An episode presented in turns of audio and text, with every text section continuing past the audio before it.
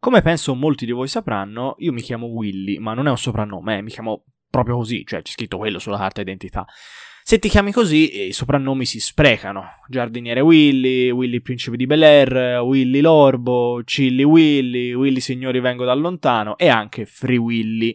Che insomma, se sei un bambino cicciotto, essere paragonati a un cetaceo non è nemmeno il massimo, però comunque. Se avete più o meno la metà e siete vissuti negli anni 90, immagino che la storia di Free Willy la conosciate tutti.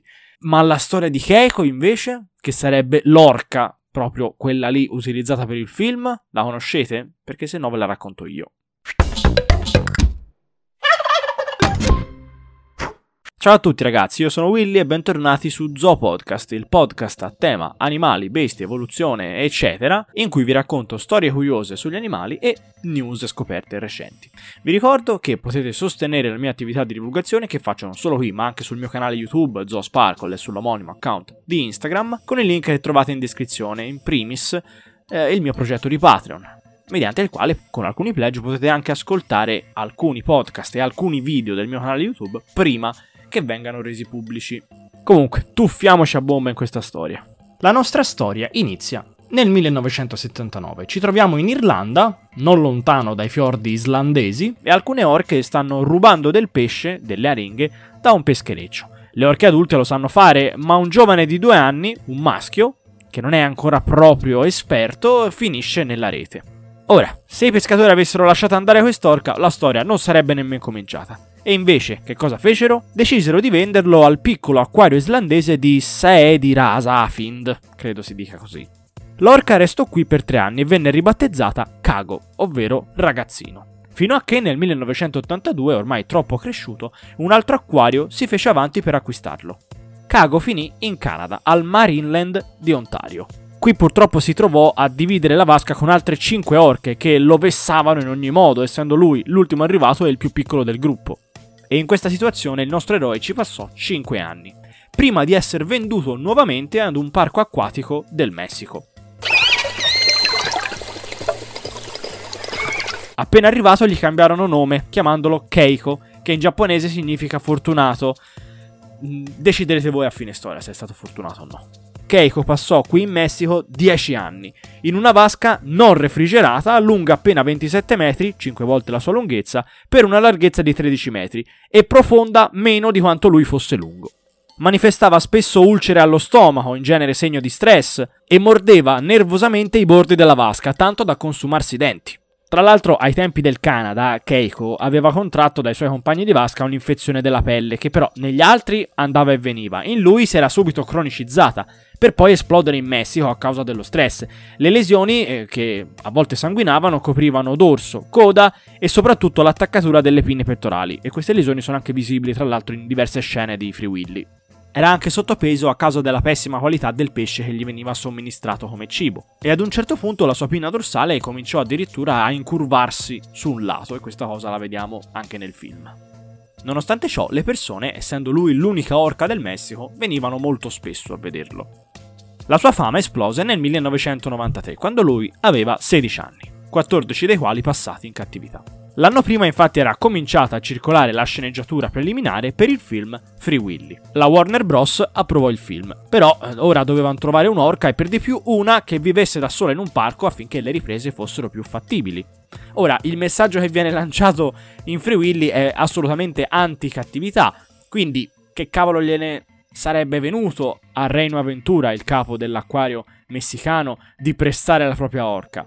Beh, diciamo che affittò la sua vasca, la sua orca e diversi dei suoi addestratori per circa 40.000 dollari. E a lui andava bene così, non gli fregava niente del messaggio. Nel mentre uno dei coproduttori, Richard Donner, decise appunto che nel film beh, non ci sarebbe stato male anche un messaggio generale a favore della conservazione delle balene. A David Phillips, presidente dell'Earth Island Institute, una grossa associazione ambientalista, piacque l'idea. L'idea era di mettere a fine film un invito rivolto agli interessati alla conservazione delle balene a chiamare un numero gratuito al quale avrebbe risposto l'Earth Island Institute.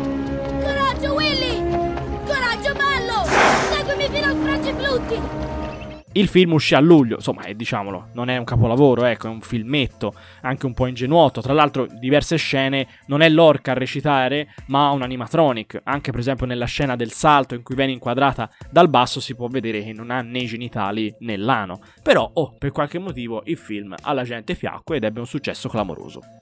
Siccome il film aveva avuto una grossa distribuzione, si aspettarono di non ricevere più di 25.000 telefonate, sì, e la culla. Furono 300.000 le persone che chiamarono. E il bello è che il più delle volte chiamavano bambini che della conservazione delle balene non gliene fregava nulla, loro volevano sapere tutto di un solo cetaceo in particolare, ovvero Keiko. Quindi ci fu una mostruosa attenzione del grande pubblico non effettivamente sui cetacei, ma su un singolo esemplare. La stampa cavalcò questo cavallo imbizzarrito e la Warner iniziò a sudare perché gli chiedevano tutti: Eh, ma allora quest'orca chi è, chi non è, come sta, dov'è? Insomma, eh. E quindi cosa fecero? Si rivolsero ancora una volta all'Earth Island Institute. Ma Phillips non si mostrò interessato alla cosa perché lui si occupava giustamente di conservazione di cetacei in natura e questo era un singolo esemplare in cattività. Alla Warner arrivarono diverse proposte, non tutte sensate. Per esempio, il Center for Whale Research voleva liberare Keiko in un recinto in mare, alle Bahamas, altri volevano per eh, lui una nuova vasca costruita nel nord-est degli Stati Uniti, addirittura un cetologo esperto di orche si offrì di addestrare Keiko a seguire la sua barca, per poi pian piano ricondurlo in Islanda. Si fece vivo persino Michael Jackson. Infatti c'è anche tra l'altro una canzone che accompagna i titoli di coda del film. Michael si mostrò molto interessato a costruire una vasca adeguata per Keiko a Neverland, la sua tenuta in California. La Warner ritornò da Philips proponendogli una grossa somma eh, per convincerlo. Philips era molto riluttante perché lui si occupava appunto di cetacei in natura e della loro conservazione. Per lui non aveva senso fare una campagna di questo tipo su un singolo esemplare in cattività, però poi alla fine decise di accettare il corteggiamento della Warner. Ma c'era una condizione, se l'affare fosse diventato troppo incasinato, allora l'Institute si sarebbe levato dalle scatole e avrebbero dovuto creare ad hoc una nuova fondazione. Quindi adesso la sfida era prendere quest'orca vissuta in cattività, rieducarla a fare l'orca selvatica e soprattutto trovare un posto dove infilarla. Ovviamente in tutto questo l'acquario messicano non ci fece di certo una bella figura, anzi fu criticato pesantissimamente per le condizioni in cui aveva tenuto Keiko sino ad allora. I responsabili della struttura si dissero d'accordo a partecipare al progetto e a cedere l'orca a costo zero, a patto che anche loro non uh, dovessero pagare niente. L'unica condizione era che alcuni addestratori potessero seguire Keiko nella nuova struttura in modo che l'orca appunto potesse passare gradualmente alla sua nuova vita. Phillips, quando per la prima volta andò in Messico per vedere coi suoi occhi quest'orca, rimase inorridito dallo stato di salute in cui versava. Addirittura alcune associazioni contro la cattività dissero rimettiamolo subito in mare, dei punti in bianco. Ovviamente questa è una cosa assolutamente ingenua da fare e sicuramente sarebbe finita malissimo se avessero fatto così. Forse la soluzione poteva essere un grande recinto da costruire in mare. Ok, però il National Marine Fisheries Service disse che lo potete fare sì, ma non nelle acque statunitensi, perché Keiko era malato e quindi vettore di troppe patologie. E non si potevano mettere a rischio i cetacei selvatici per la salute di una singola orca. Keiko quindi, prima di tornare in mare, doveva passare attraverso la costruzione di un'altra vasca ex novo fatta appositamente per lui.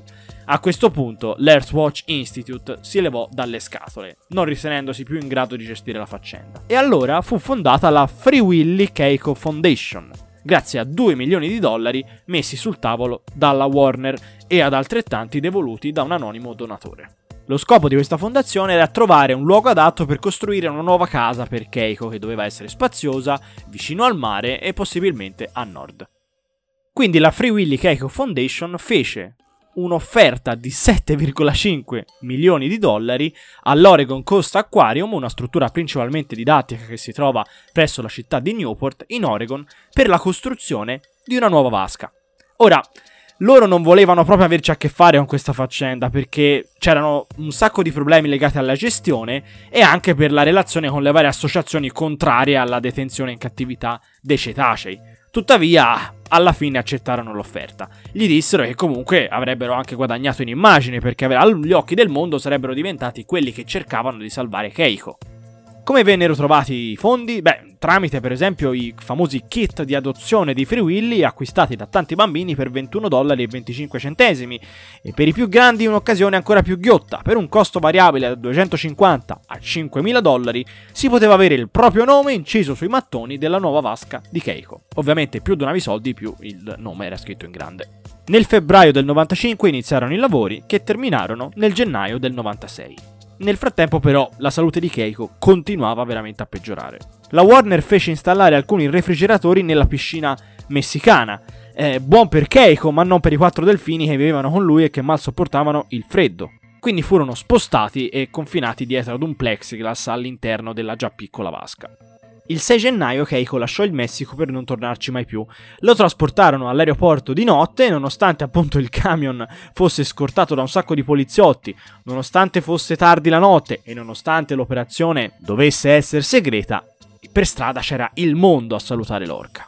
E questo fece sì che il viaggio verso l'aeroporto durasse molto più del necessario. Comunque, l'8 gennaio del 96 fu il primo giorno di Keiko in Oregon. E tre ore prima dell'apertura dei cancelli c'era già la fila fuori. Ovviamente vi lascio immaginare la quantità di merchandise che fu venduto per l'occasione, ecco. David Phillips da un lato era soddisfatto perché aveva portato a termine un primo e decisivo passo del cammino di Keiko verso la libertà, ma da un'altra parte, insomma, c'era preoccupazione per la situazione finanziaria di tutta questa operazione. I soldi effettivamente erano fluiti a fiumi, non solo in entrata, ma anche in uscita, e il bilancio finale era di 2,5 milioni di dollari, però di debito. Keiko era nella sua nuova bella vasca e c'era il conto da pagare. La Warner addirittura dichiarò di essere disposta a dare un altro milione di dollari se si fosse trovato l'altro milione e mezzo di dollari mancante. E quindi a chi li chiese Phillips? Li chiese a Craig McCaw, che all'età di 47 anni era già miliardario per la montagna di soldi che aveva fatto grazie ai suoi affari di telefonia mobile e che tra le altre cose era anche l'anonimo donatore che vi dicevo poco fa e lui i soldi glieli avrebbe dati. Però c'erano delle condizioni. Anzitutto lui disse, cavolo, l'Oregon Coast Aquarium spremiamolo un po', cioè non esiste che gli abbiamo fatto così tanta pubblicità, gli arrivano così tanti visitatori e loro non abbiano speso un soldo per questa vasca. La seconda era che la Warner mantenesse la parola data e che mettesse effettivamente i soldi mancanti. Tra l'altro l'anno prima, al 95, era pure uscito Free Willy 2, che però era tutto girato con animatronic. Come terza condizione, McCall chiese di essere attivamente parte della Free Willy Keiko Foundation, con un ruolo decisionale. Lui aveva i soldi per fare andare avanti il progetto, ma ora ne pretendeva il controllo. La salute di Keiko comunque migliorava, le lesioni sparivano, il tono muscolare aumentava, faceva apnea più lunga, quindi insomma, buone notizie. L'orca generò una quantità di turismo nella città di Newport pazzesca. E se da una parte alla fondazione sapevano benissimo che questo era solo un passo per poi arrivare a rimetterlo in libertà, ma all'acquario diciamo che non erano così ansiosi di liberarsene, ecco a questo punto. E col tempo gli attriti tra la fondazione e l'acquario crebbero sempre di più.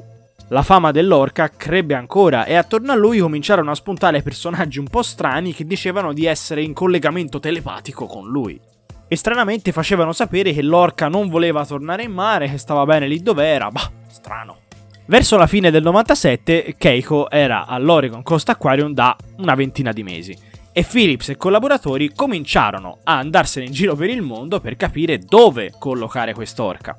Per esempio pensarono alle acque irlandesi, ma qui non solo non c'era la giusta copertura scientifica richiesta dalla fondazione, ma poi non c'erano orche.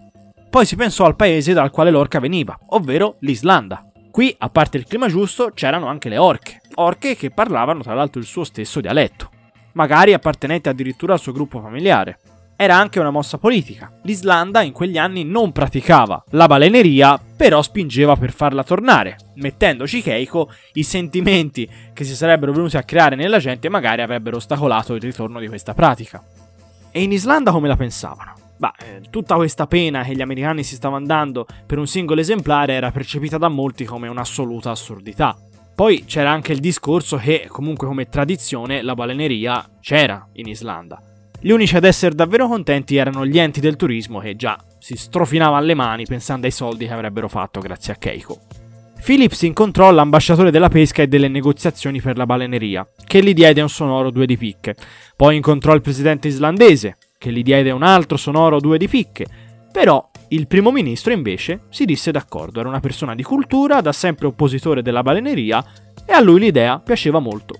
E comunque la decisione definitiva spetta a me. Disse. Quindi era fatta, Keiko sarebbe tornato in Islanda. Phillips optava per il paesino di Heimei, nelle Westman Islands, nella parte meridionale dell'Islanda. La frattura tra fondazione e Oregon Coast Aquarium aumentava sempre di più. Tant'è che due degli addestratori di Keiko, Jeff Foster e Nolan Harvey, convinsero gli investitori che loro sarebbero stati i migliori in grado di trovare un posto adatto veramente a Keiko. I due enti si scontrarono l'8 gennaio del 98 durante una turbolenta riunione. Tra l'altro della Free Willy Keiko Foundation adesso faceva anche parte Jean-Michel Cousteau, figlio del celebre Jacques Cousteau. Da una parte c'era Phillips che spingeva per l'Islanda, dall'altra parte Foster e Harvey che spingevano con le loro proposte alternative irlandesi e britanniche.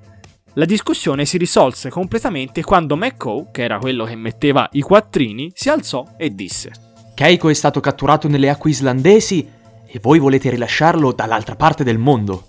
Non ha senso. Islanda deve essere. E Islanda sia! E con questo mise a tacere un po' tutti. La storia di Keiko è lunga e complessa. E come va a finire ve lo dirò nel prossimo podcast. Adesso infatti è venuto il momento di raccontarvi un po' di notizie dell'ultimo periodo. Verso la fine dello scorso febbraio appare su Proceedings of the National Academy of Sciences uno studio che riguarda i serpenti del genere Rhabdophis. In particolar modo eh, si sa che questi serpenti hanno delle ghiandole nella loro pelle, spesso attorno alla zona del collo, e in queste ghiandole loro stoccano i bufadienolidi, che sono praticamente una classe di composti steroidei molto tossici che prendono dalle loro prede. In passato infatti si pensava che questi serpenti producessero per conto loro queste tossine, ma oggi sappiamo che non è così, le prendono dalle loro prede abituali, ovvero appunto rospi. Un team di ricerca internazionale ha però scoperto che non tutte le specie di questo genere prendono queste tossine difensive dalla stessa fonte. Infatti alcuni di questi serpenti provenienti appunto dalla Cina occidentale e dal Giappone hanno cambiato la loro dieta smettendo di mangiare anfibi come rane e rospi e iniziando a mangiare lombrichi. Ora, i lombrichi non producono queste tossine, ma lo fanno, per esempio, le larve di alcune lucciole, che questi serpenti si mangiano e che producono la stessa classe di tossine che troviamo nei rospi, insomma quei bufadienolidi che vi dicevo prima. E questo è il primo caso documentato di un predatore vertebrato, in questo caso un serpente, che cambia appunto una dieta a base di vertebrati con una dieta a base di invertebrati per avere un vantaggio selettivo nell'assumere determinati composti tossici che poi userà per difesa. Molto interessante. Visto che comunque c'è una discreta distanza in termini evolutivi tra i rospi e le lucciole, probabilmente questo cambio di dieta molto radicale è probabile che comunque coinvolga i composti chimici che sono condivisi sia dai rospi sia dalle lucciole. Probabilmente proprio queste tossine qua. Ed ora una bella notizia che arriva dal Columbus Zoo and Aquarium. Qua lo scorso 19 febbraio sono nati i primi cuccioli di ghepardo mai nati mediante fertilizzazione in vitro in una madre surrogata. Quindi è una buona notizia per la conservazione di questo feride che negli ultimi anni non è che se la stia proprio passando benissimo. La madre, Isabel, di 3 anni di età, ha messo al mondo due cuccioli, un maschio e una femmina, che per ora sono monitorati e se la stanno passando abbastanza bene. La madre biologica dei cuccioli è invece una femmina, che si chiama Kibibi, di 6 anni di età. Una gheparda, per così dire. Anche lei è ospite del Columbus Zoo, che non si è mai riprodotta ed è anche troppo vecchia per rimanere naturalmente incinta. Mentre invece il padre dei cuccioli è un ghepardo di 3 anni che si chiama Slash e che è ospite del Fossil Rim Wildlife Center in Texas. Quindi hanno preso gli ovuli di questa femmina e con gli spermatozoi di questo maschio le hanno fertilizzate appunto in laboratorio e poi le hanno messe in incubazione per così dire trapiantate dentro Isabel e le cose sono andate bene. E dopo 90 giorni Isabel li ha partoriti. Sì, perché di solito la gestazione nei ghepardi dura da 90 a 98 giorni. Vedremo. E anche oggi siamo arrivati a fine episodio. Vi ringrazio moltissimo per l'ascolto e un grazie speciale naturalmente va a Leo Adrian, che ha prestato la propria voce per interpretare un paio di personaggi in questa prima parte della storia. Leo, tra l'altro, ha un podcast che si chiama Bleatero, nome geniale secondo me, dove parla di politica con contaminazioni di filosofia e talvolta di economia. Quindi ve lo lascio in descrizione e vi esorto naturalmente a fargli un saluto da parte mia, perché è molto interessante. E con la seconda ed ultima parte della storia di Keiko ci vediamo tra un paio di settimane. Ovviamente, se proprio non potete aspettare, vi ricordo che in descrizione trovate tutti i link per poter sostenere il mio progetto di divulgazione scientifica, tra cui la mia pagina di Patreon. Con alcuni pledge è possibile sentire in anteprima podcast e video del mio canale YouTube, Zoosparkle, prima che vengano resi pubblici per tutti. Quindi insomma, eh, vi invito, se non l'avete fatto, a recuperarvi anche gli altri episodi passati del podcast e a seguirmi per tutti gli aggiornamenti sui miei profili social, come per esempio il canale YouTube Zoosparkle e l'omonimo account di Instagram. Per il resto spero abbiate apprezzato e ci vediamo alla prossima. Ciao!